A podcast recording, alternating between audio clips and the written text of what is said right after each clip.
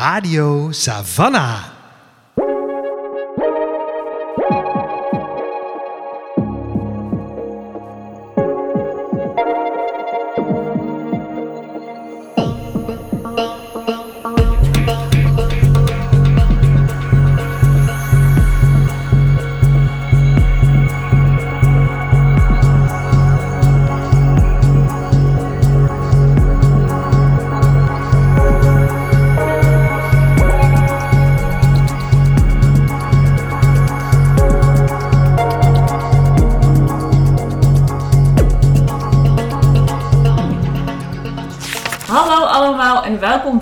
Aflevering van Radio Savannah, de podcast van Boekhandel Savannah B.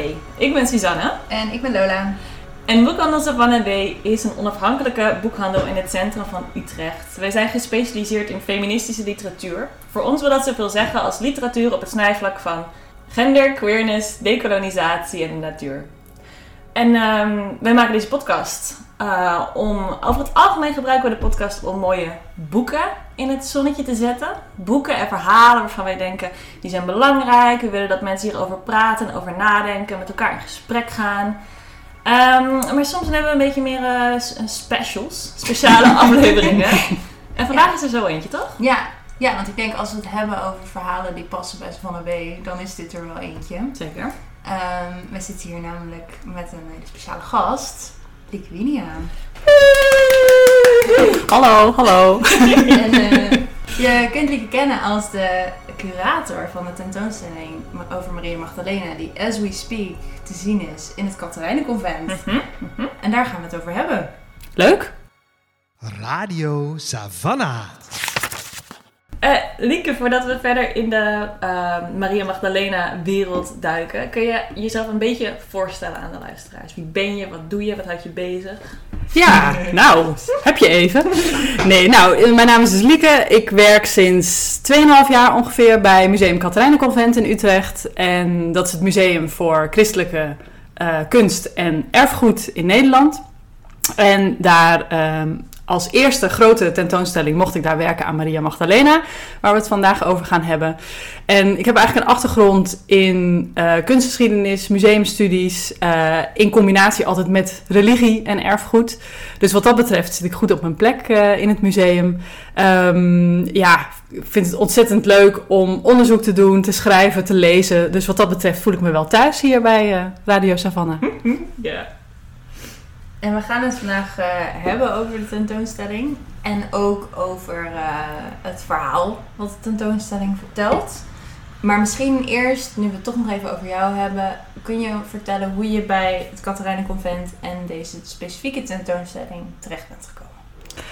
Ja, ehm, hoe ik terecht ben gekomen bij het Katerijnenconvent, ehm, ja, is zoals dat gaat. Eh, ik ben eigenlijk, dat is misschien leuk om te vertellen, Suzanne, wij zijn oud-collega's. Ja, wij ja. hebben nog een heel aantal jaar samen een kamer gedeeld aan de Universiteit van Tilburg. Toen we allebei werkten aan ons eh, promotieonderzoek. En ehm, nou ja, dat, dat lag ook voor mij heel erg op het snijvlak tussen eh, kunsten, erfgoed en religie. En ehm, dan, zoals dat vaak gaat in de universitaire wereld, daarna doe je een paar jaar, ben je projectmatig op zoek naar, naar nieuwe projecten, nieuwe, eh, nieuw werk. En ehm, daar was ik een aantal jaar mee bezig, conferentie georganiseerd, eh, boeken gemaakt, artikelen geschreven. En toen op een gegeven moment kwam er de vacature voorbij bij het Katerijnenconvent. En ehm, daar komen niet heel vaak vacatures voorbij. En ik las deze en ik dacht, zo, dat ben ik. dus dat was heel grappig dat, dat ik dacht, nou, dit, dit zou wel eens kunnen passen. En nou, dat vonden zij gelukkig ook. Dus eigenlijk heel, heel standaard geschreven op een vacature tekst Ja. en, het, en het gekregen. Ehm, en ehm, het grappige was, toen ik solliciteerde, was al bekend dat de eerste tentoonstelling waar ik aan zou gaan werken, als ik het zou worden, eh, Maria Magdalena zou zijn. Dus dat, dat onderwerp was al vastgesteld en had ook al een eh, periode toebedeeld gekregen. Want in musea wordt altijd zo'n twee, drie jaar vooruitgewerkt eh, qua planning. Eh, dus dat was, ja, stond eigenlijk allemaal al vast. En ehm, eh, het, dat onderwerp was in het museum eigenlijk naar boven gekomen. Naar aanleiding van een aantal eerdere tentoonstellingen die ze gemaakt hebben. eh, waaronder over eh, Luther, eh, over Franciscus en als laatste toen over Maria. En er waren al, toen Maria openging, de tentoonstelling, dat was een ontzettend groot succes. Er kwamen ontzettend veel mensen op af. En toen was eigenlijk al het idee, nou, als Maria, weet je, zo aanslaat, ja, dan moet de volgende moet over Maria Magdalena Nee. gaan. Zo van als een soort van tweede grote vrouw in het, in het christendom ehm, kunnen we daar niet omheen. En er was ook echt wel vanuit de bezoekers dat er eh, suggesties werden gedaan van, nou, zou- zouden jullie ook niet eens iets over Maria Magdalena doen? Dus dat was een, ja, dus dat was een soort combinatie van factoren waardoor dit onderwerp eh, ja, naar boven kwam eigenlijk. Ja, want als je van... Het is wel een onderwerp inderdaad wat echt op jouw lijf geschreven lijkt te zijn. Inderdaad met kunst en religie, maar ik weet dat feminisme is ook al langer een thema geweest waar je mee bezig hebt, eh, bent geweest. Waar je ook in je academische werk soms mee bezig hebt gehouden. Ja. Gepubliceerd hebt.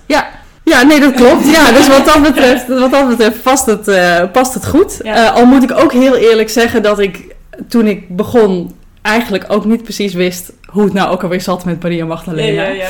Dus voor mij was het eigenlijk ook een, een grote ontdekkingstocht eh Ja. het werken aan de tentoonstelling. Ja. En voor mij was het inderdaad, om het even naar mezelf te trekken mensen. en toen jij inderdaad eh, bekend werd dat je deze tentoonstelling ging maken, en zeker toen je er eenmaal was, ik weet nog, jij bent een soort van mijn claim to fame. Dat ik dacht, ik ken haar! ik heb naar mijn kamer gezeten, ik was haar paraneum, kijk, ik ken haar. Het is inderdaad zo gaaf om te zien eh, hoe je nu op deze positie zo op je, op je plek zit. Ja. Wat er gaaf werk je hier maakt. Ja, Echt ja. cool. Nou ja, en ik denk ook wel dat dat. Ik denk dat dat bij iedere tentoonstelling wel is, maar zeker ook bij de tentoonstellingen die we maken in het Katerijnenconvent, dat het ook heel erg samenhangt met de conservator die je maakt. Mm. Of het nou, als het nou, hè, we hebben een aantal mensen die zijn gespecialiseerd in de middeleeuwen. Ik doe dan meer met moderne en eigentijds eh, kunst en, eh, en erfgoed.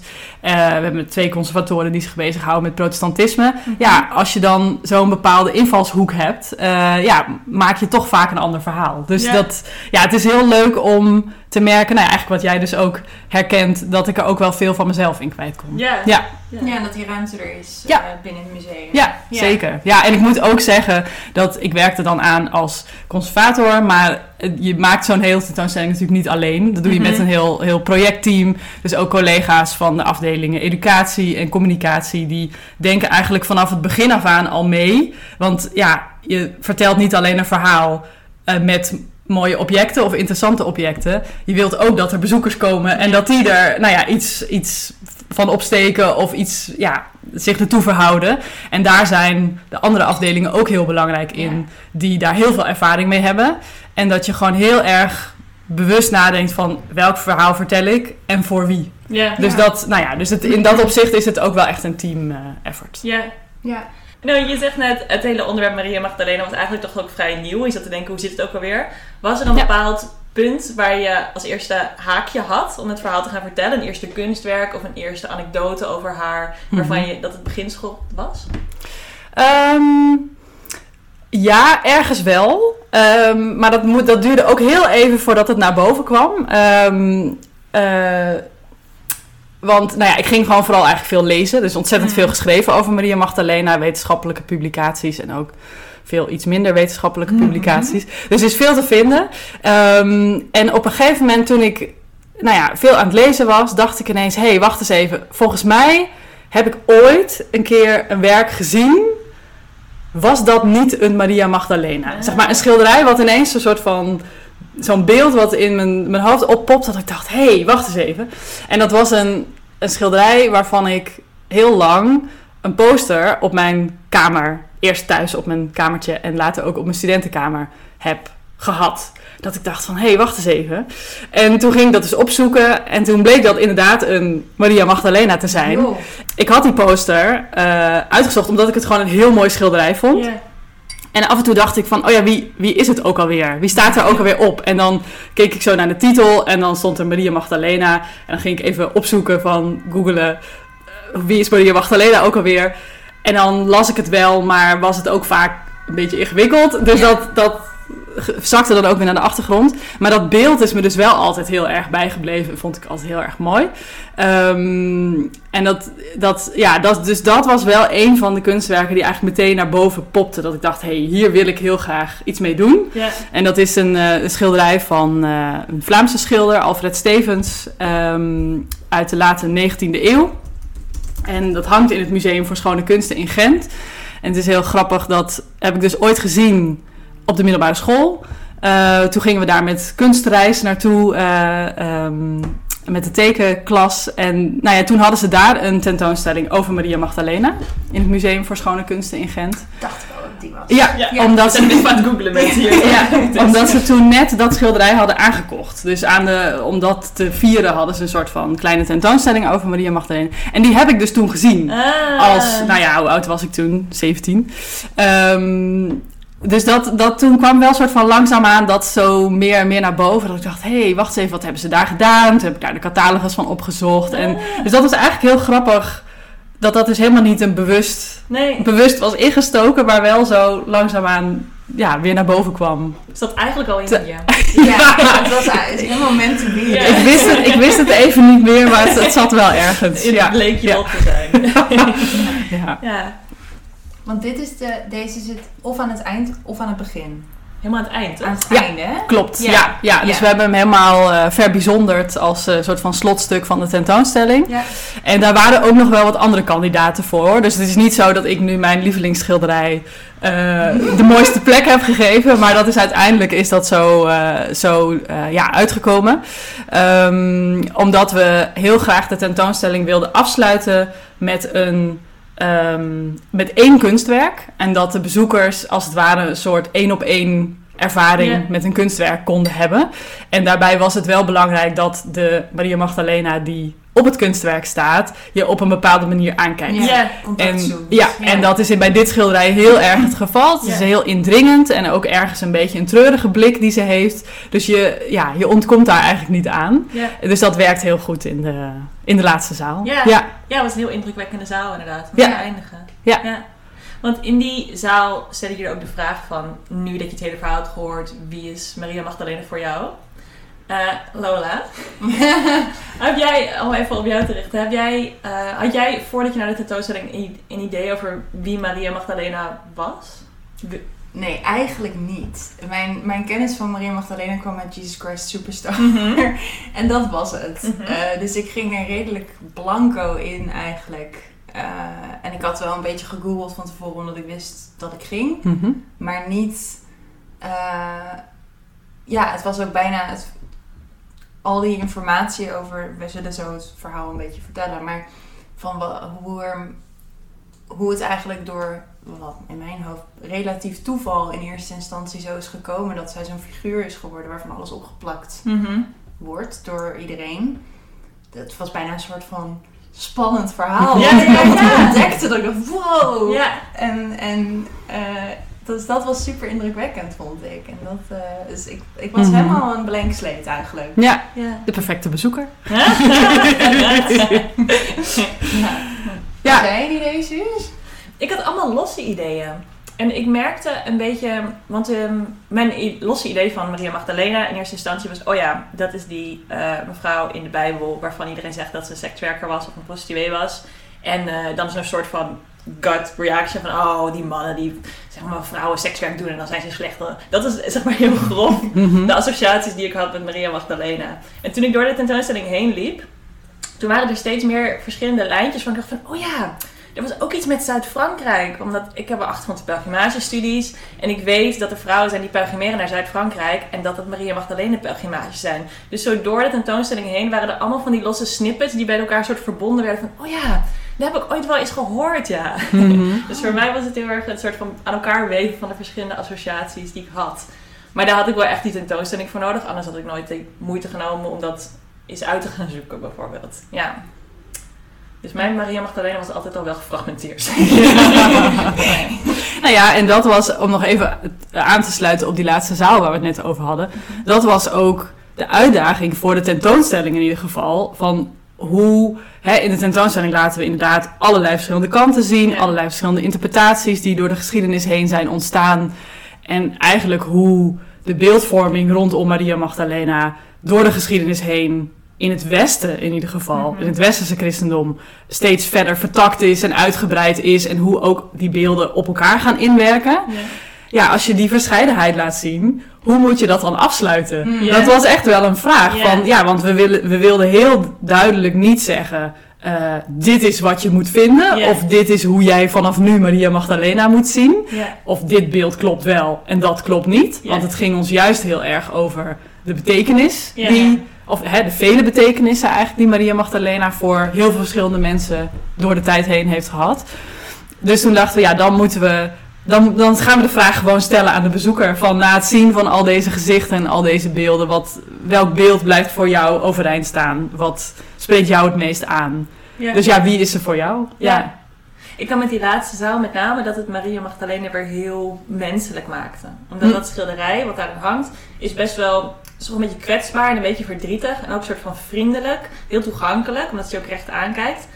Dat ik, ehm, dat ze voor Maria Magdalena als mens ook weer even terugkwam. Dat ik ook dacht van ja, god, die vrouw. Ja. Ja. Dat is een mooi, Mooi. mooi, persoonlijk momentje op het einde. Ja. ja. Mooi, mooi om te horen. Ja, misschien is het goed om eventjes eh, een soort audiotour van de in vogelvlucht van de tentoonstelling Ja. te doen. Want ik kan me voorstellen dat mensen die hem gezien hebben nu allemaal driftig mee zitten te kijken. maar eh, kun jij ons, Lieke, in vogelvlucht een klein beetje meenemen in het verhaal van de Ja. tentoonstelling? Ja, nou, ik vond het grappig dat je net al zei van... ik kende Maria Magdalena eigenlijk alleen van Jesus Christ Superstar.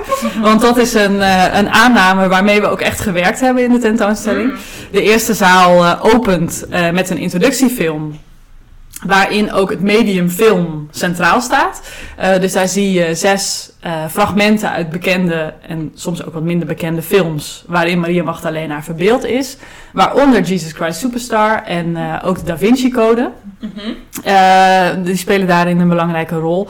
En dat hebben we gedaan omdat we denken inderdaad aan de ene kant dat mensen hopelijk, waarschijnlijk één of meerdere van die films gezien hebben. Dus denken van, oh ja, wacht, dat is waar mijn beeld vandaan komt. Ehm, maar aan de andere kant zie je ook gelijk in die verschillende filmfragmenten verschillende beelden van Maria Magdalena. Dus je ziet haar als eh, gevallen vrouw of als prostituee. Je ziet haar als geliefde of zelfs echtgenote van Jezus. En je ziet haar als ja, soort zelfstandige, spiritueel wijze vrouw. Dus dan heb je meteen eigenlijk een soort van drie uiteenlopende beelden in die eerste zaal. Word je meteen geconfronteerd of geïntroduceerd met de verscheidenheid die Maria Magdalena in zich draagt. En ehm, in de volgende zaal eh, dachten we van nou, dan is het als je bekend bent nu met die verscheidenheid eh, door de introductiezaal, dan willen we in de volgende zaal helemaal terug naar de wortels van die beeldvorming. Want al die beelden, als je het helemaal hè, teruggaat in de geschiedenis, zijn ze ergens vaak gebaseerd op geschreven bronnen, geschreven teksten. En wat zijn dan de vroegste eh, ja, invloedrijke teksten geweest? Nou, dan kom je uit bij de, bij de vier evangeliën in het Nieuwe Testament. De levensbeschrijvingen van Jezus. Waarin de naam Maria Magdalena een aantal keer genoemd wordt. Ehm, maar waarin tegelijkertijd ook heel weinig over haar staat geschreven. En dat is eigenlijk wel echt een crux. Van ze wordt op belangrijke momenten genoemd. Dus belangrijke momenten in het leven van Jezus. En tegelijkertijd is er weinig bekend. En eigenlijk die combinatie zien we als een soort voedingsbodem voor de beeldvorming die volgt, zeg maar, door de geschiedenis. Van, hé, hey, dit, deze vrouw heeft blijkbaar significantie, is blijkbaar belangrijk, maar waarom dan? En dat, nou ja, dus dat, dat laten we eigenlijk meteen in die tweede zaal zien, ehm, door ook te laten zien van, ja, ze wordt op verschillende manieren beschreven in die evangeliën, dus er is eigenlijk gelijk beeldvorming, er is gelijk interpretatie.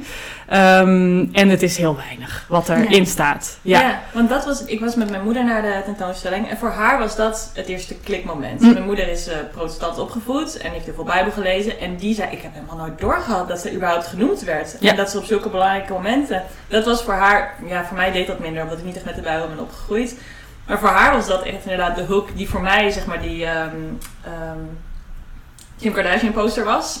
was voor Mhm. haar die Ja. Bijbelfragmenten Wat inderdaad. goed, ja. Ja, nou ja, dat was ook echt wel dat we dachten van nou, we gaan gewoon letterlijk bijbels neerleggen. Ja. Zodat dat je echt letterlijk kan zien Ja. van, nou ja, hoe er, hoe er geschreven is.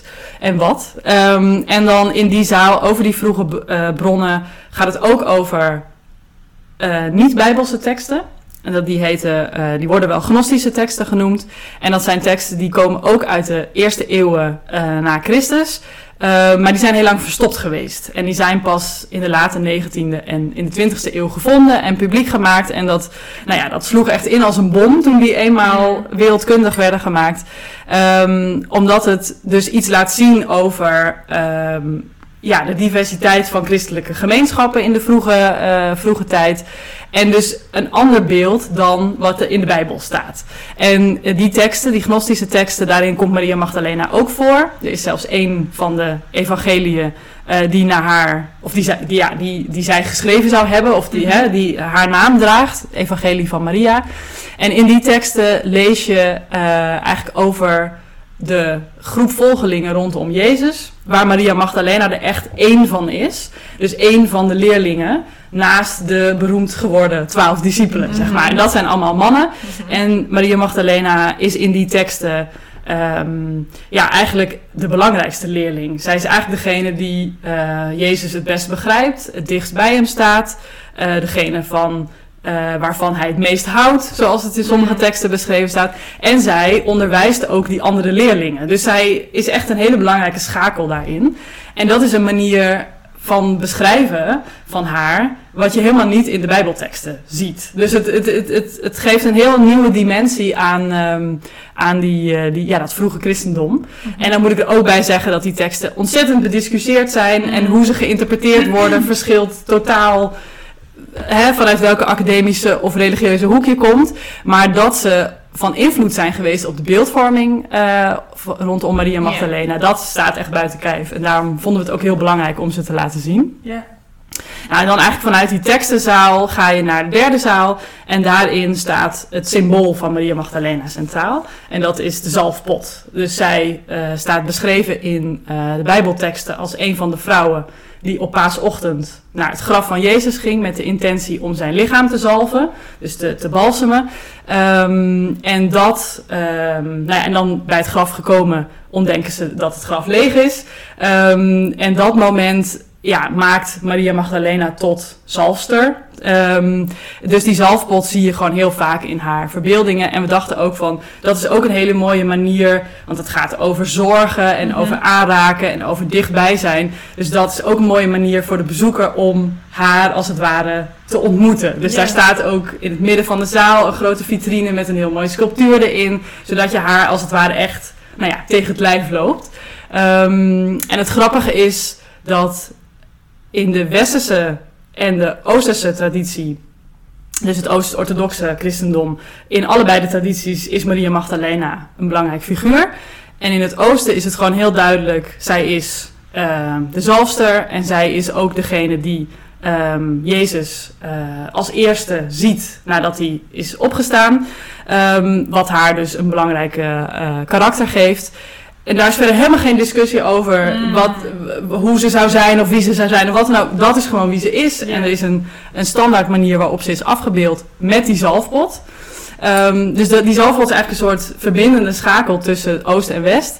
Terwijl later, en dat zie je dan vervolgens in de andere zalen die volgen, in het westerse christendom is die beeldvorming dus echt alle kanten opgeschoten. En nou ja, die, de vele interpretaties waar we het al eerder over hebben gehad, eh, zijn daar, eh, nou ja, daarin ontstaan. Dus dat is echt iets uit het westerse christendom. eh. Echt iets heel specifieks. eh, Ja. Ja, ja. Dus en dat, komt door die ene paus. Het was hij.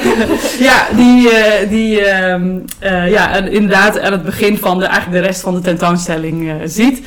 Ehm, nou, het, het was een, een, de paus representeert een grotere discussie. Dus we kunnen het niet helemaal op hem pinnen. Maar hij heeft het wel een soort van officieel gemaakt.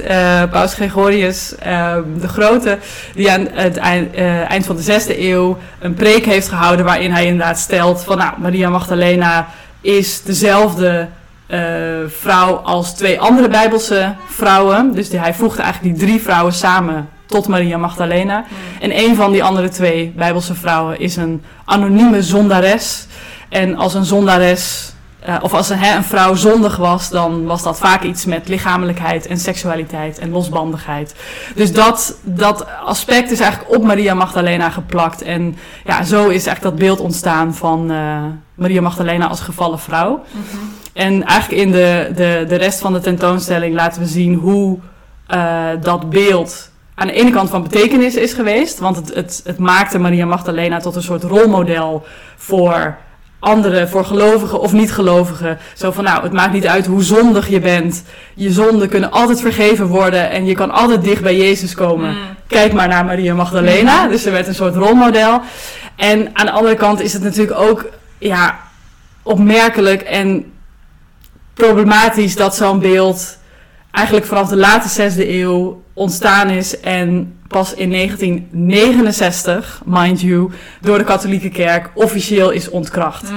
Maar toen was het kwaad toch wel geschied. Ja, en, de, het, het beeld van de prostituee bestaat nu nog altijd. En eh, ja, ondanks dat er ook andere beelden van de, de wijze spirituele vrouw, wat ik net zei, gewoon steeds meer ja, eh, onder de aandacht komen en, en uitgewerkt worden. Ja, is het toch echt, blijkt het heel lastig om dat beeld van gevallen vrouw eh, af te schudden. Dat blijft, Ja, ja. blijft heel hardnekkig. Ehm, dus ja, dus dat, dat, die ontwikkeling zie je eigenlijk door de, door de laatste zalen heen. En dan het slotstuk waar we het net over hadden. Dan eigenlijk de, de vraag van nou, en wat, wat staat nu voor jou overeind? eh? Ja. Wie, wie is er voor jou? Ja. Heb je daar al, eh, want Suzanne zei net al, je kon een soort van stemmen, Mhm. maar heel even. Ja. Door een, een, een muntje of een token in een, in een, do, in een Buis. koker, Mhm. ja, buis te gooien. Is daar al, ik was heel erg aan het begin. Ah, ja, en wat je al een uitslag. Ja, nou wat, wat heel grappig is, is dat eh, ja, er is een tussenstand. Ja. Ehm, en de, het, het meest populair is de bewoording. Want er zijn dus zeven keuzes. En een van de keuzes is eh, krachtige vrouw. Mm. En die is eigenlijk het populairst. Ja. En dat is eigenlijk ook niet zo raar, omdat dat een vrij algemene beschrijving is. Waaronder je ook die zes anderen zou kunnen scharen, zeg maar. Dus dat het, het, ook als mensen het lastig vinden om te kiezen, is dat een soort, nou ja, makkelijkere keuze. Ehm, maar daarna, en dat vind ik op zich heel grappig, is dat, eh, of opvallend, dat eh, als tweede eh, staat nu de apostel der apostelen. Mm. En dat is eigenlijk een heel bijbels begrip. En dat verwijst naar Maria Magdalena, die dus als eerste Jezus, eh, die verrezen is, eh, ziet. En dat hij aan haar de opdracht geeft van verkondig mijn Mm. verrijzenis aan de anderen. En daarin zit een soort verwachting van, dus dat als zij dat aan anderen gaat vertellen, en dat zijn toch voornamelijk mannen, eh, dat zij dan gehoord wordt en Mm. geloofd wordt. Dus dat, dat, dat geeft haar eigenlijk een heel cruciale rol. Ehm, en dat is later in de, de kerktraditie benoemd als zij was de apostel die aan de andere apostelen ging vertellen dat Jezus was opgestaan.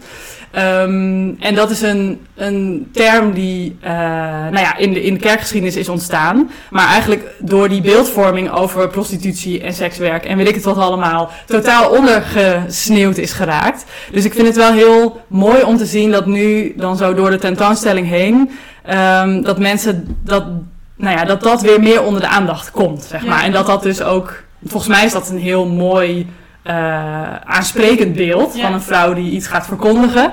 En, en dat er naar haar geluisterd wordt. Ehm, eh, dat dat gewoon nu ja, heel erg resoneert met de tijdgeest nu. En dat zien we dus ook in die, in die stemmen tussenstand. Ja. Ja. Maar ik moet er ook bij zeggen, er zijn ook mensen die zeggen, ik wil niet kiezen. Ja. Eh, want er, jullie hebben juist zo mooi de verscheidenheid laten zien. En eh, nu moet ik haar weer in een hokje stoppen. Dat wil ik helemaal niet. Ja. Er zijn ook mensen die, eh, die er een briefje bij leggen met hun eigen, Ah. hun eigen thema. Of die het muntje teruggeven. Dus, maar dat, is, dat, dat vind ik eigenlijk allemaal leuk. Ik vind het allemaal interessant. En het, het, het is vooral heel mooi om te zien dat, dat dit instrument van het stemmen en het, dat het mensen aanzet tot nadenken. En dat ze ook met elkaar te over gaan hebben. Dat Ja. zie je dus heel erg. Ja. Ja, en dat is heel leuk. Ook mijn ervaring inderdaad. Ja. Ik, was, ik was dus met mijn moeder. en eh, toen eh, dacht ik wel uiteindelijk stemmen. dacht ik van ja, moeten we nou stemmen? Nou, anders hebben we dat muntje, dus laten we maar stemmen. Maar toen stemden we allebei anders. En toen stemde mijn moeder, volgens mij is er ook eentje die mystieke vrouw is. Klopt Ja. of zo'n soort iets? En mijn moeder stemde daarop. En toen dacht ik, hè, mystieke vrouw, hebben we dezelfde tentoonstelling gezien? En toen hadden we dus de weg naar huis de hele tijd nog daarover. Dus dat is Wat een heel goed. moment om weer inderdaad dat gesprek aan te Ja. gaan. Ja. Ja, Ja. Dus het wer- ja, voor ons werkte het toen wel. Leuk, ja.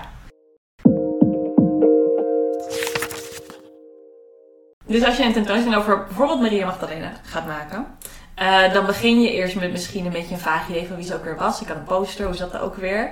Eh, daarna begin je onderzoek te doen en kom je eigenlijk uit op zo'n heel verhaal, wat je misschien over haar wil vertellen. Mhm. Maar je gaat natuurlijk niet een boek over haar schrijven, je gaat een tentoonstelling over haar maken. Kun jij ons een beetje meenemen door wat jouw rol daarin is als curator? Hoe vertaal je zo'n heel breed gefragmenteerd verhaal dan Mhm. naar een tentoonstelling? Hoe begin je daaraan bijvoorbeeld? Ja, ja goede vraag. Het, het, zoals ik net al zei, het, het begint met heel veel lezen en heel veel onderzoek doen. eh, ook naar eerdere Maria Magdalena tentoonstellingen. Om te kijken hoe die, eh, of die er überhaupt zijn geweest en hoe die dan zijn ingestoken.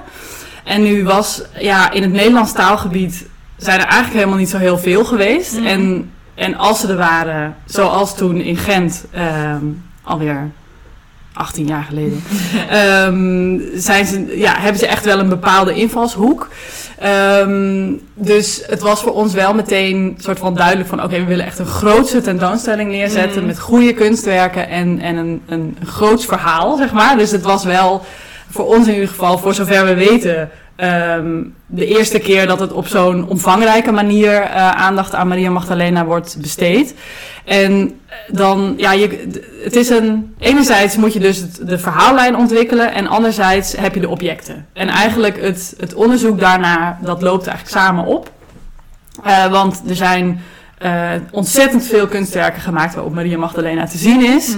Eh, maar er zijn ook best wel heel wat echt hele grote meesterwerken, zeg Mhm. maar. En in die zin meesterwerken die eigenlijk nooit worden uitgeleend. Of eigenlijk te groot De praktische zijn. kant Ja. komt ook nog. Ja, precies, te ja. groot zijn. Dus te- dan moet je ook heel erg nadenken over... oké, als we iets willen aanvragen bij dit museum... vraag je dan de Titiaan of vraag je iets wat misschien echt haalbaar is? Nou ja, zo. Dus dan, dan heb je een soort van ultieme droomlijst... maar je hebt ook een realistische lijst. Ja.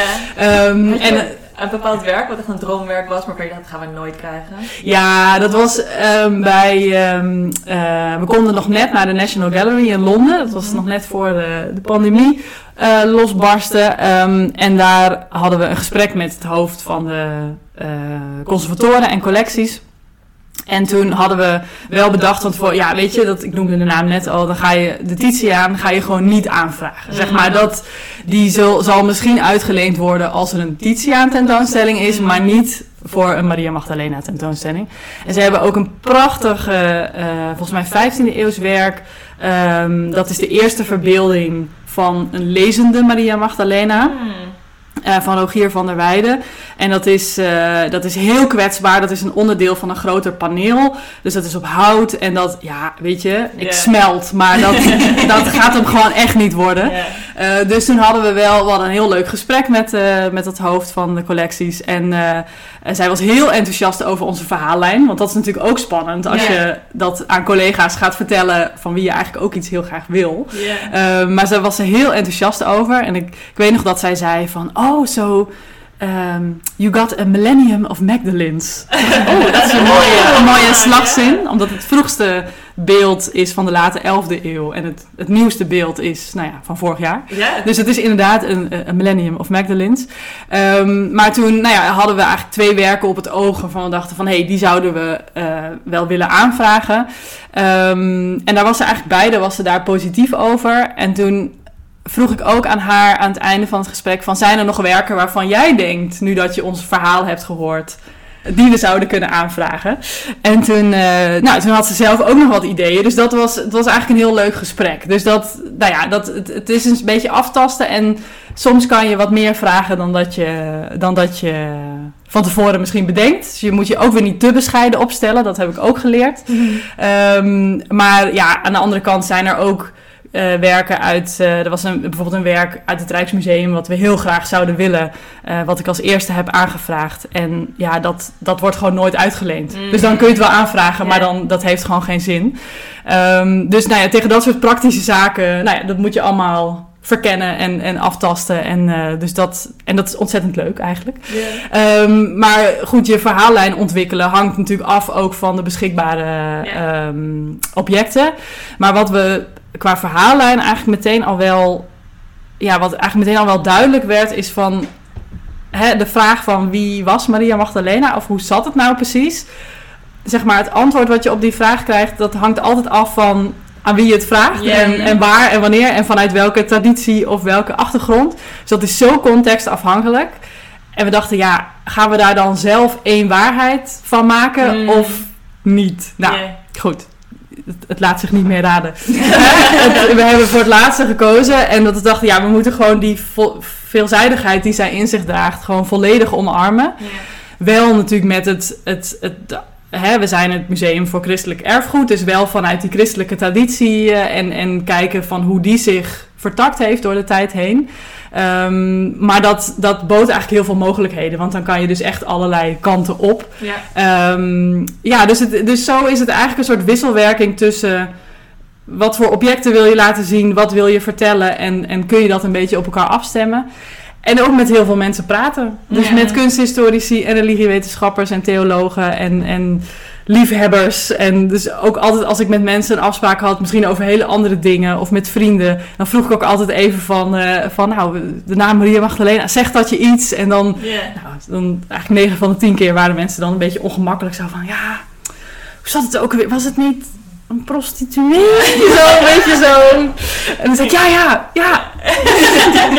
Hier heb ik wat aan. Dus dat, eh, nee, dus dat, dat, dat eigenlijk een soort van die driehoek, verhaallijn, objecten en ook publiek. Van inschatten van, nou, wat, wat, waar zullen mensen, met wat voor kennis zullen mensen komen? Eh, wat zullen ze interessant vinden? We hebben ook publieksonderzoek gedaan, al eh, vrij vroeg in het eh, ontwikkelen van het plan. Gewoon om, hè, je hebt een bepaalde aannames van mensen zullen dit of dat wel Mhm. denken. Maar is dat ook zo? Dus ja, zo eigenlijk. Ja. Want qua publiek, ik merk zelf heel erg dat ik...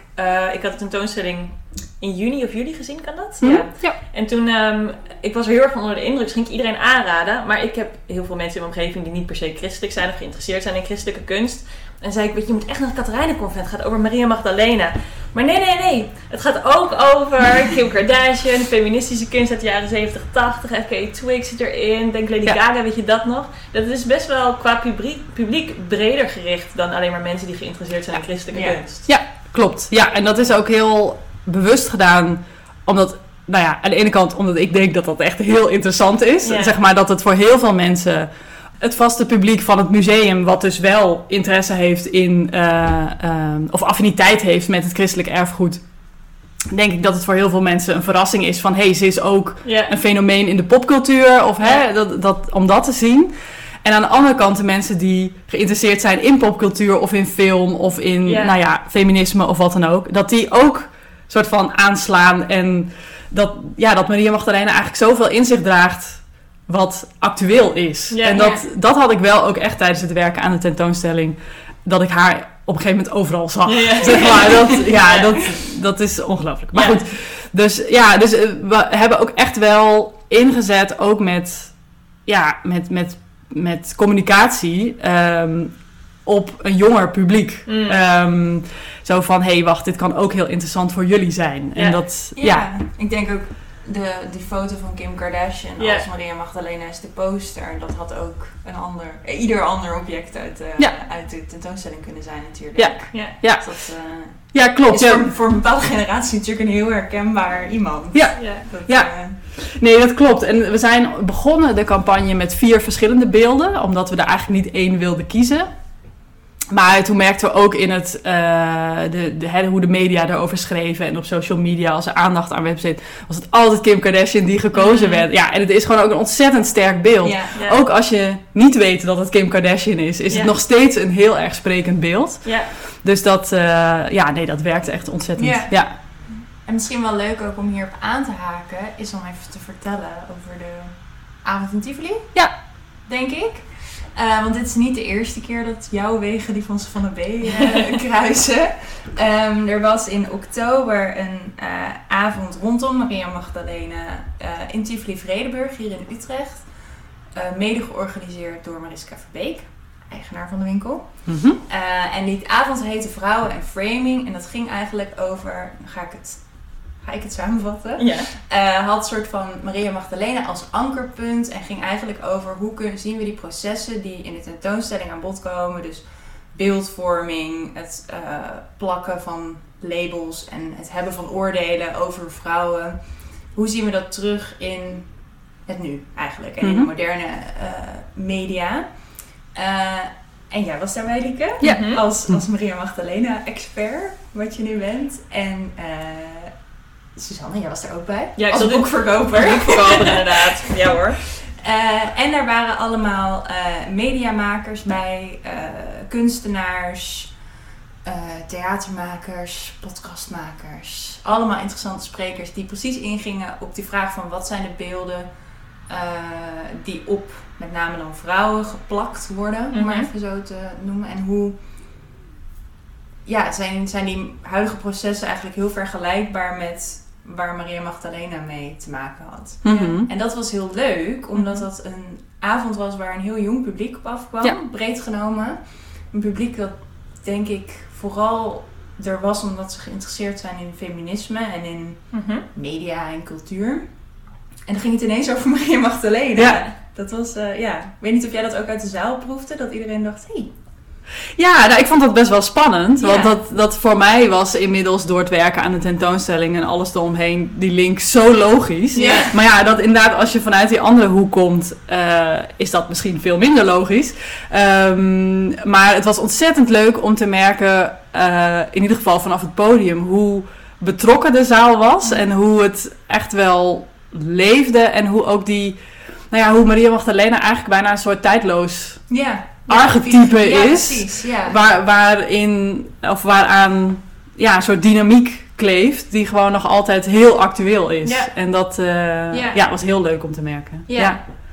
Want al die verschillende labels die op Maria Magdalena geplakt zijn, of de verhalen die op haar geplakt zijn, die konden we bijna allemaal vertalen via de verschillende sprekers die avond naar dynamieken die nu gaande zijn. Het gaat over seksualiteit van vrouwen, hoe die soms eh, vrouwen overgeseksualiseerd worden en hoe dat vaak negatief begrepen wordt. En dat je daarop kan reageren door jezelf weer weg te trekken van die seksualiteit of juist door het te omarmen en daarin trots te hebben. Dat zijn bijvoorbeeld verhalen of discussies die zo gaande zijn tegenwoordig ook. Rond Kim Kardashian, maar heel veel ook gewoon alledaagse situaties. Die je eigenlijk bijna één op één kan plakken Ja. naar de manier waarop Maria Magdalena ook voor een groot deel verbeeld is. Ja, er heel veel zeker. van dit soort linken te vinden. Ja. Ja. ja. En dat maakt ook echt wat los in de zaal. ja, zeker. Ja, in de, na, naar afloop ook nog tussen dus boeken te verkopen.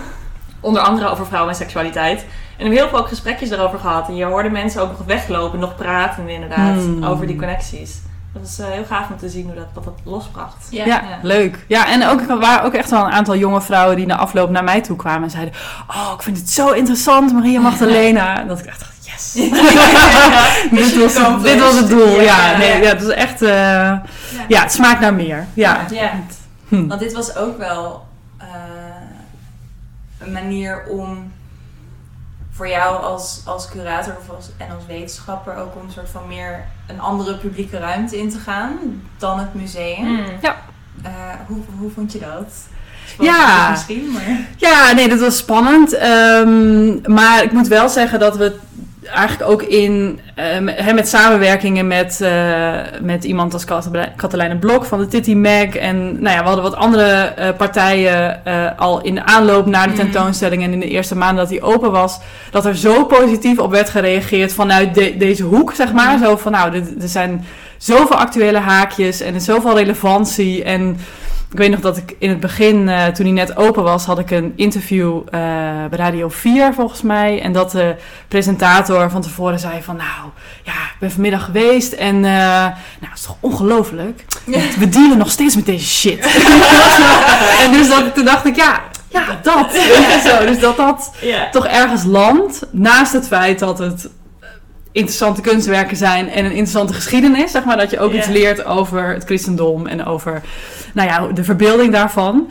Eh, ja, is het gewoon ontzettend leuk dat die, die actuele haakjes, dat dat ervaren wordt. Mm, en dat dat ja. gevoeld wordt, Mm. zeg maar. Dat, eh, en, ja, en ook wel door mensen die, die eh, wel ergens een affiniteit hebben met het christendom. Nou, zoals jouw moeder, Mhm. Suzanne. En eh, ik was vorige week bij een symposium. Daar was een dame en die zei: Ja, ik ben naar de tentoonstelling geweest en ik vond het ontzettend interessant. Maar ik was ook wel een beetje ondaan.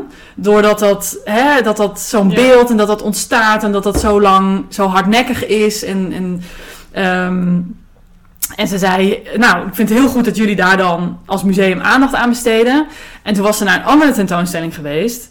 Een die ik toevallig ook heb gezien. En daarop staan op de bordjes staat dan. Maria Magdalena was een prostituee. Ah, En, en toen die mevrouw die zei, nou, daar was ik zo boos van. Ah. Wat, wat kunnen we er nou aan doen? En ik Ah. zo, nou, mevrouw, dat, dat u dit nu al denkt, dat is al winst. Weet je, Ja, dat, ja, is al, ja. dat is al super. Dus nou ja, dat dat, dat, het dat soort emoties of reacties oproept, dat, ja, dat vind ik echt heel, heel mooi. ja. Ja. Het voelt denk ik gewoon heel dichtbij of zo. Ja. Los Mhm. van in hoeverre je op persoonlijk niveau raakvlakken hebt met haar en, en al die labels. Je ziet het gewoon voor je ogen overal ook nu nog gebeuren, die processen. En dat, dat is heel... eh, ja, dat maakt... En ook omdat het zo natuurlijk doortrekt tot, qua kunstwerken letterlijk tot vorig jaar. Mhm. Daardoor voelt het ook heel... Ja, van nu. Ja. Hmm. Dus dat is eh, goed gelukt. Wie had dat gedacht? Ja. Een, een bijbelse vrouw. Ja. Ja, ja. Dat, eh, ja, dat is goed, goed gelukt. ja. Ja. Wat waar ik helemaal van stijl achterover sloeg bij die tentoonstelling was, dus je hebt dat verhaal over die paus en die dan dus allemaal dingen loopt te verzinnen. Dat...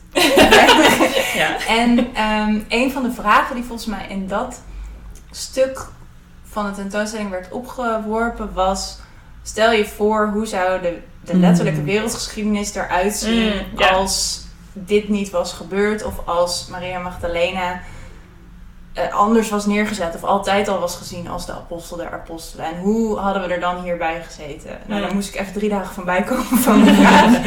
Ehm, en, en ik heb de tentoonstelling toen met, eh, met Mariska, de eigenaar van de winkel, eh, bezocht. En toen wij wegliepen hadden wij dus ook een gesprek over van... Ja, je kan hier, je kan hier 180.000 verhalen op basis van dit soort science fiction-achtige, ja, utopische, ja. feministische verhalen vertellen over hoe ziet de wereld eruit als. Mhm. En toen ging ik dat een beetje opzoeken en toen vond ik ze niet. En dat kan aan mij liggen, maar dat riep wel ook de vraag op van waar is de literatuur over Maria Magdalena? Ja. Dat, ik, ik vond, het is er wel hoor. We zullen wat links in de show notes zetten, maar het is relatief weinig eigenlijk voor, voor zo'n vrouw. En ook voor, als je kijkt hoeveel kunstwerken er waren, hoeveel beeldende Ja. kunstwerken er waren. Alleen al in jullie tentoonstelling. Ja, nee, dat klopt. Ja, ik, ik ben ook nog even nagegaan. Ehm, er zitten inderdaad ook geen literaire werken in de tentoonstelling. Ehm, en eigenlijk, het, eigenlijk zijn er twee boeken die ontzettend populair zijn geweest, die meteen naar boven komen. En dat is ehm, uit 1991, eh, zeg ik dat goed? 1997. Eh, Marianne Frederikssons Volgens Maria Magdalena.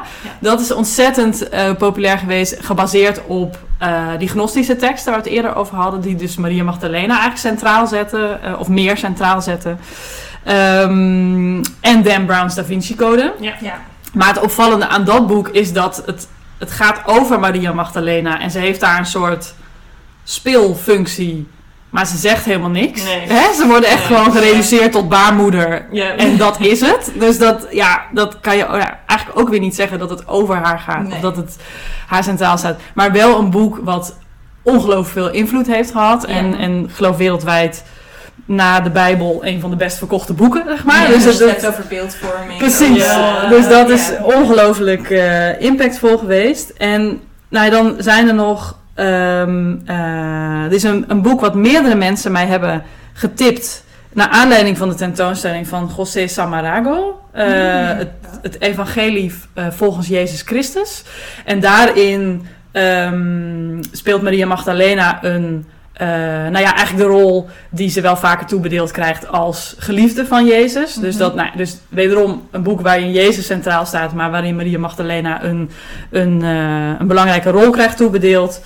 Ehm, en ehm, wat interessant is, en dat is natuurlijk ook met Dan Brown, is de koppeling met film. Mm, Eh. Want nou, nou, die film is natuurlijk gebaseerd op een boek. En dat is ook zo met de film The Last Temptation of Christ. Dat is een film gemaakt door Martin Scorsese. Mhm. Maar gebaseerd op een boek van Oh. Nikos Kazantzakis. Oh, joh. die, de Griekse schrijver die wel vaker boeken schreef die in christelijke orde zeer veel eh, besproken raakten. En zo dus ook met eh, The Last Temptation of Christ.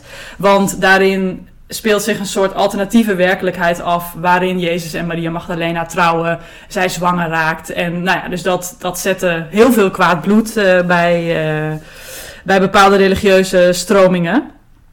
En eigenlijk tot slot van dit rijtje is interessant om nog even te noemen... onze eigen Nederlandse Simon Vestdijk... Oh. Die eind jaren 30 van de vorige eeuw een boek heeft geschreven. De, eh, de nadagen van Pilatus, heet het geloof ik. Dus dat gaat over Pontius Pilatus. Die, eh, wat er gebeurt nadat hij Jezus ter dood veroordeeld heeft, tot de kruisiging. En dan treft hij Maria Magdalena. En dan zijn zij eigenlijk de, de laatste mensen die Jezus hebben meegemaakt en met hem hebben gesproken. En daarin is Maria Magdalena eigenlijk een heel, ja, een heel eigenwijze vrouw die een heel bepaalde theorie heeft over zondebesef en hoe je met zonde om moet gaan. En Ja. totaal anders dan bijbels. Ja.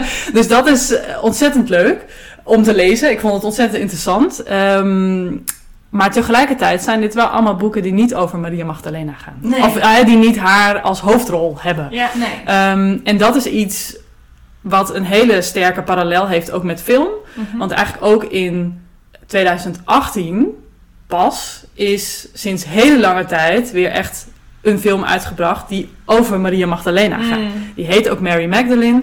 ehm, die haar centraal staat. Mm. Dus die haar niet laat zien als een bijrol in een Jezusfilm, Mhm. maar een echte, dat het over haar gaat. Dus misschien zouden we, ja, hopelijk kunnen we de film als een soort trendsetter zien. Ja. Dat ook de literatuur dit eh, gaat volgen. Ja. Ehm, want dat, ja, volgens mij zitten genoeg eh, aspecten in die voor interessante eh, literatuur zouden kunnen Zeker. zorgen. Ja. Maar eh, ja. Ja, en ik zit ook gewoon te denken, we hebben bijvoorbeeld al die uh, bedtijdverhalen voor rebelse meisjes. En dat soort boeken zouden misschien ook op een gegeven moment gewoon opgenomen moeten gaan worden. Om gewoon een soort van weer erkenning van deze vrouw, de veelzijdigheid van haar. Ja. Mhm. Ja. Ja, ik ben alleen maar voor. Ja. ja, wij hebben nog geprobeerd, Suzanne en ik van tevoren, te theoretiseren waar dit nou Ja. in zit. Maar wij Mhm. kwamen er niet helemaal uit. Nee. Eh, dus als mensen er mening over hebben, laat het vooral weten. Want Ja. je ziet inderdaad, boeken over Jezus zijn er natuurlijk in overvloeden. Ik zeg. Er zijn er heel veel. En je hebt ook wel veel meer dus de spirituele... Ja.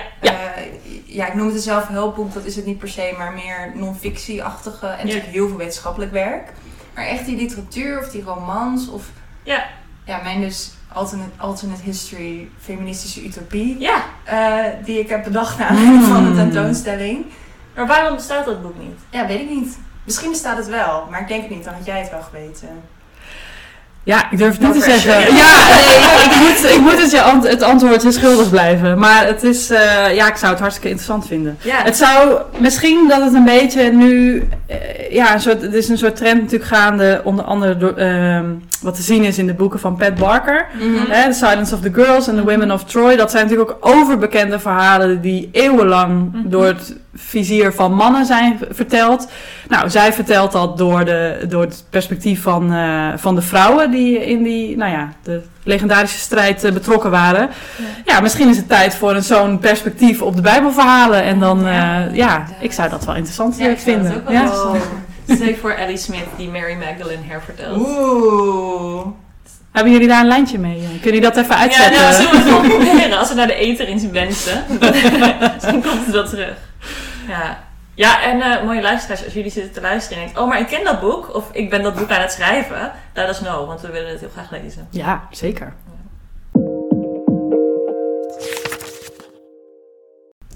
Eh, hiermee eh, zijn we bijna aan het eind van deze podcast. Mhm. Maar voordat we afscheid gaan nemen, Lieke, wilden we nog even aan jou vragen.